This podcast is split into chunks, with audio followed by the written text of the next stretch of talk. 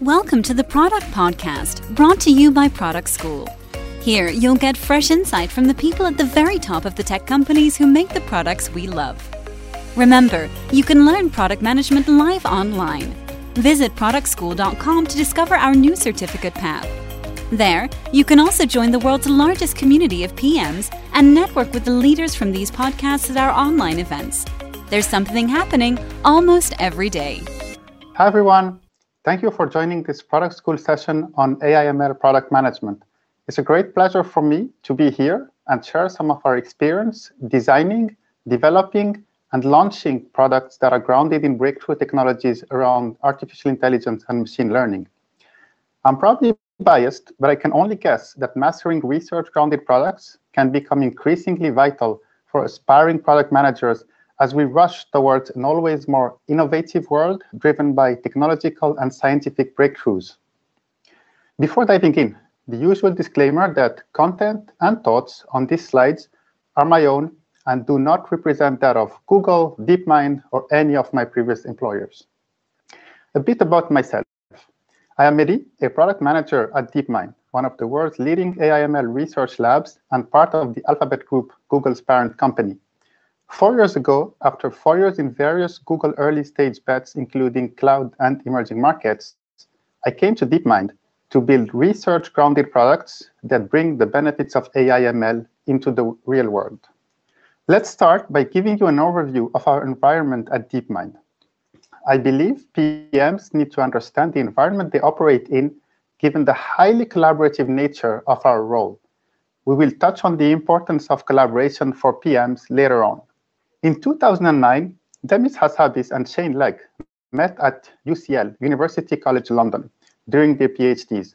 They co-founded DeepMind with the goal of advancing AI. They thought of DeepMind as an Apollo program effort to advance AI as quickly as possible. They were trying to bring together the world's greatest scientists and engineers, give them all the resources they require, computer power, and so on, in order to see how much progress could be made towards solving AI.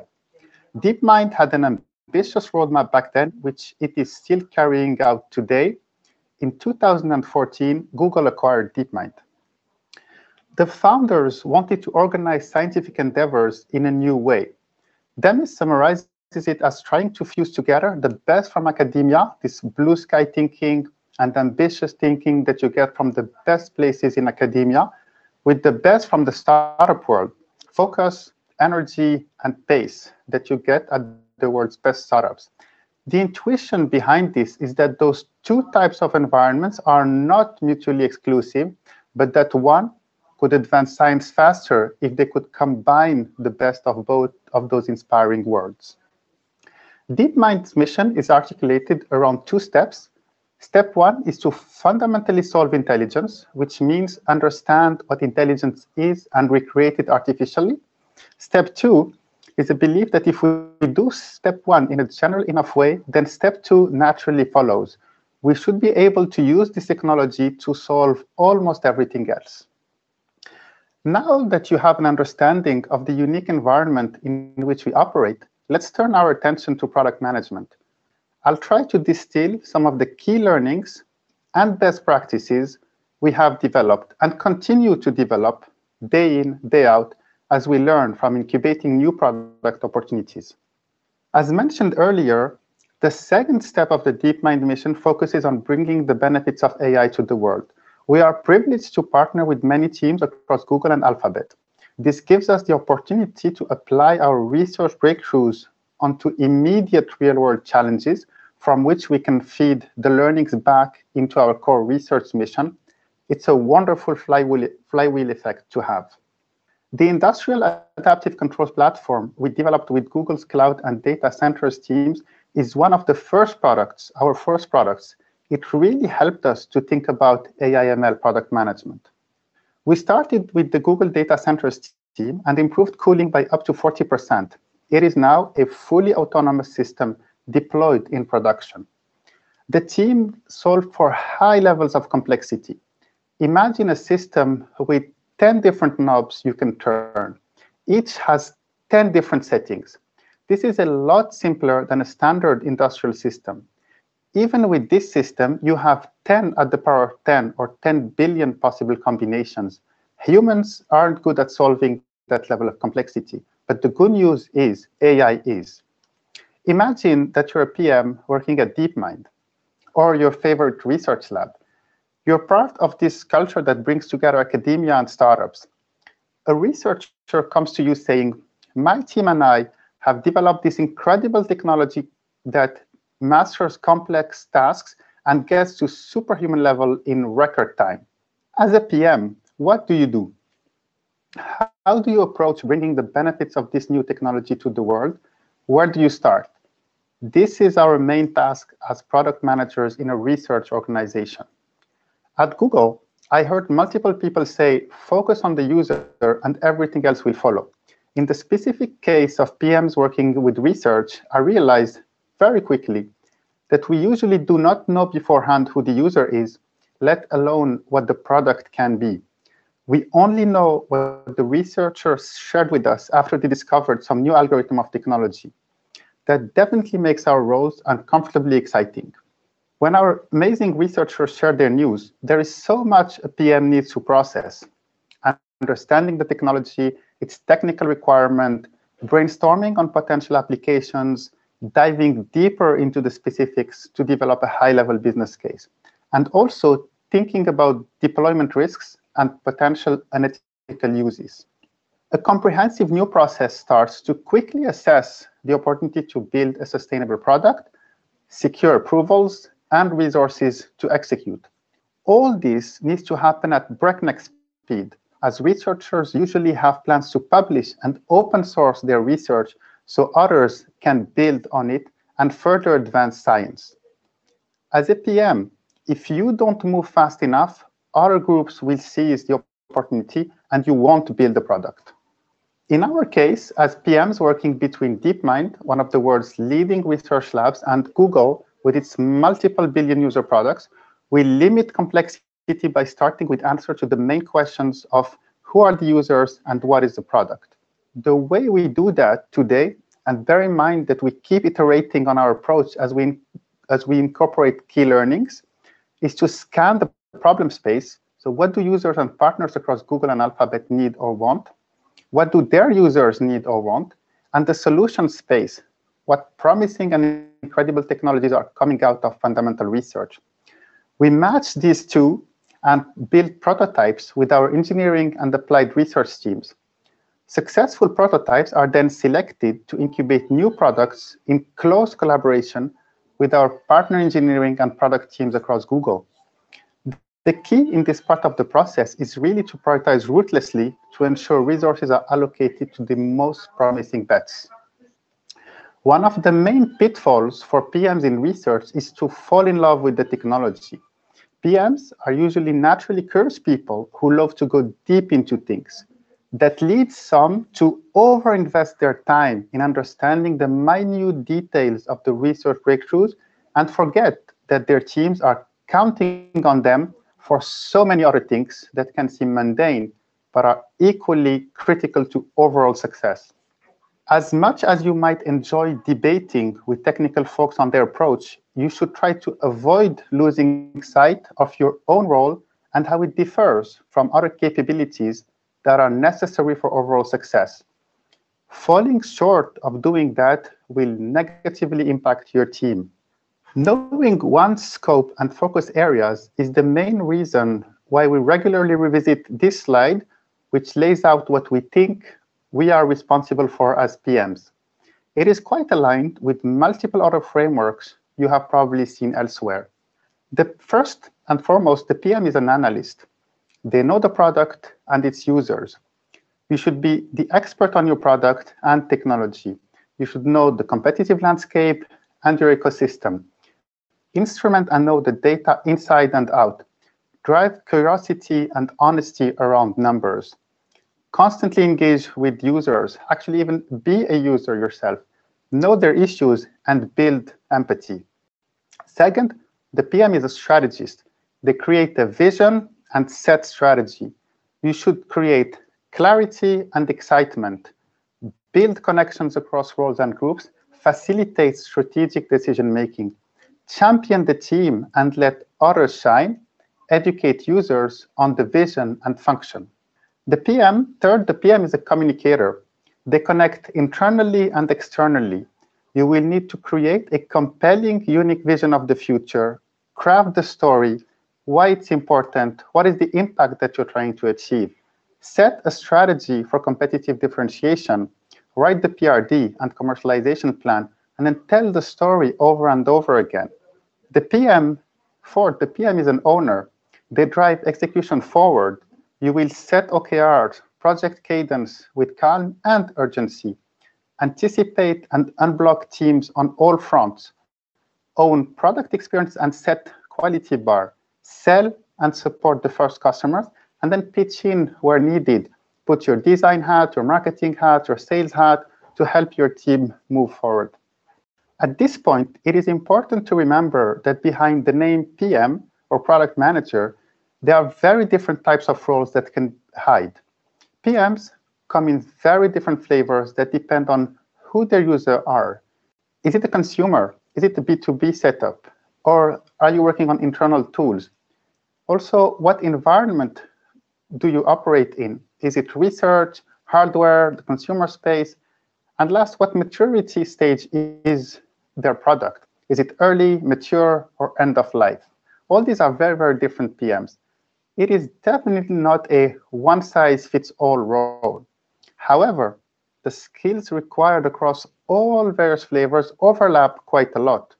And it is not only possible, but also incredibly rewarding to move between one and the other during your careers. As a PM, your role also evolves as your product goes through its life cycle.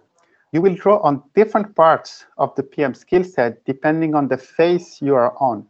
Remember the pitfall we mentioned of spending time in the wrong area. It can also happen here as your product evolves and you don't. For example, if you enjoy vision type work, you might get less excited about the maintain phase. Your product will suffer from that and your team will definitely feel that. They will question your leadership and you might end up losing them. Your users will definitely feel that, and your product will end up suffering. A piece of advice here is to know what time of what type of stage excites you more, and make sure to have transition plan for when you might not be the best person to drive the team anymore. Your team will greatly appreciate that. Your users too. As we discussed earlier, for research PMs, it is very easy to focus on the technology available from research and look for where to apply it. It's a common pitfall that can lead to certain failure in many cases. PMs should own the problem space, not the solution space. Your focus is on the customer experience and user pain points. Once you have a good grasp of those, you will work backwards to the technology. Otherwise, you're just a hammer looking for nails. I have probably been guilty of being in awe at a new breakthrough and under, under, underestimating the effort required to turn it into a product. It is probably obvious to many, but a product is not just the technology, it is much more than that. In the case of the example I shared with you around our energy savings work with Google's data centers, our product was not just reinforcement learning applied to cooling. It included an understanding of the environment, and integration into existing workflows, as well as very detailed thoughts put into continuous improvement and data gathering. Framing the problem you're trying to solve will help you. In our energy savings case, we wanted to increase energy efficiency of industrial systems, not just apply a specific RL algorithm. We figured out that there were many problems to solve before we could get to using our technology and deploy it, deploying it in the real world to see its benefits. Things like partner selection, data quality, legal and commercial negotiations, financial sustainability of the product, internal priorities, and competitive landscape were all problems the PM needed to solve first to give their team visibility into uh, what they were trying to achieve. To do that, the PM starts by developing a strategy during the planning phase. They are trying to find the sweet spot between technical feasibility, business viability, and human desirability. The questions to always ask yourself here are, does my product solve the user's problems? Can we build it? Is it sustainable?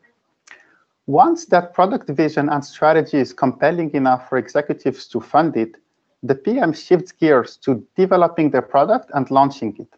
They set metrics and track them. They coordinate resources, communicate to their teams and sponsors.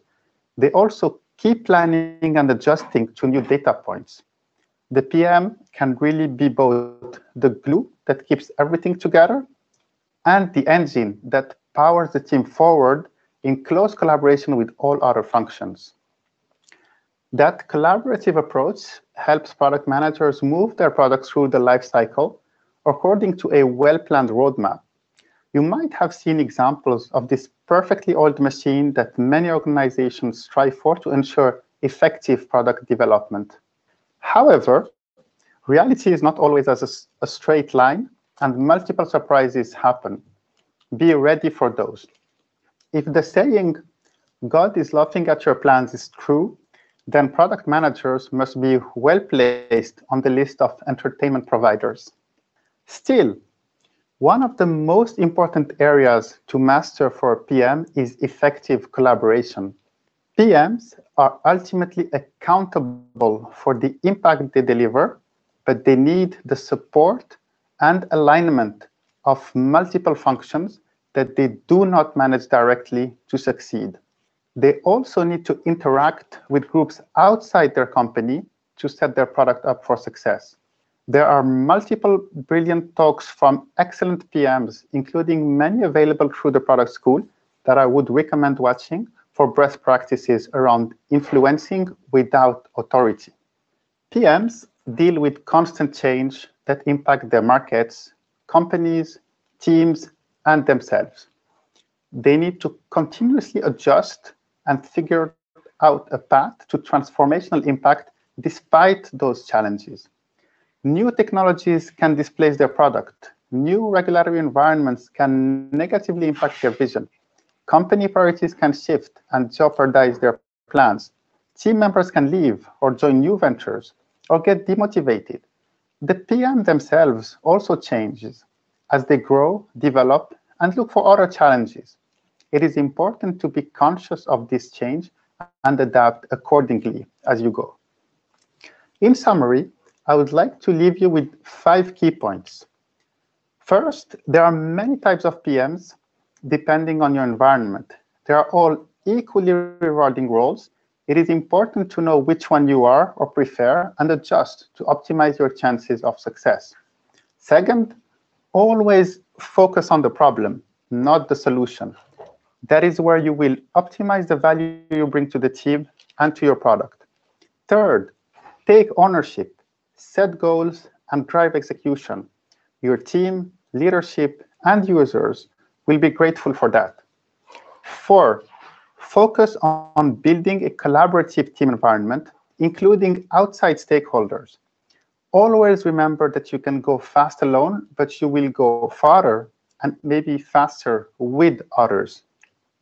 Five, remember that it is a journey and that learning, growth, and development are the, are the rewards to optimize for as you go.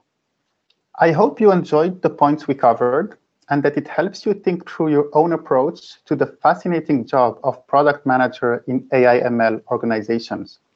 If this is of interest to you and you would like to learn more about the various roles in research organization, type deepmind.com slash careers in your favorite browser and check those out. Thank you.